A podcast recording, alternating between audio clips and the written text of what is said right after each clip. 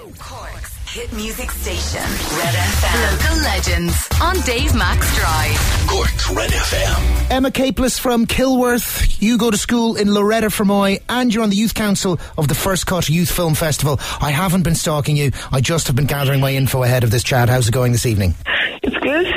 You're one of nine students from different secondary schools, part of the festival's youth council. What does it mean? What will you have to do for this film festival that's kicking off Wednesday through Saturday coming?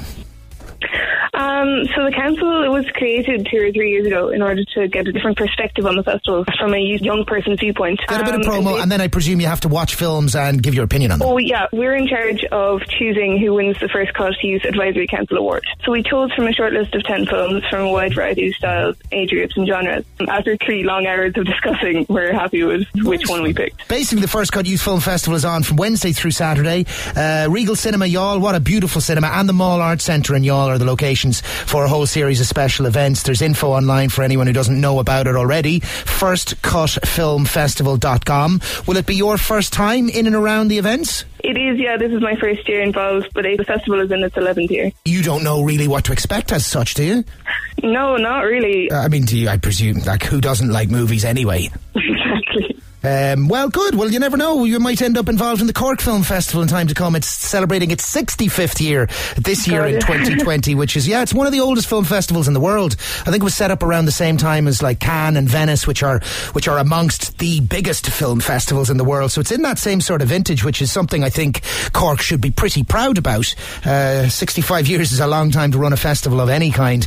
And rather than be 65 years old, I think it's almost like 65 years young. It's still kind of thriving. So listen, people like you, Em, honestly, I'm not joking, like getting involved in film festivals in the first place are arguably the sort of young blood that film festivals need to, to carry on for another 65 odd years, who knows. So I hope you enjoy the week. And by all means, report back to me and let me know how it goes. Um, have you done your work now? Do you just go and enjoy it? I'm going to be one of the videographers for the festival, so I'll be filming what happens Really? during the festival. Ah, come here. It's going to be seriously exciting, I presume. exactly. Yeah, nice one. And there's Hopefully. some and there's some really talented filmmakers there. We speak about Brendan Canty from Ballincollig regularly. He shot the the Hozier Take Me to Church video that went viral and, and kickstarted Hozier's career.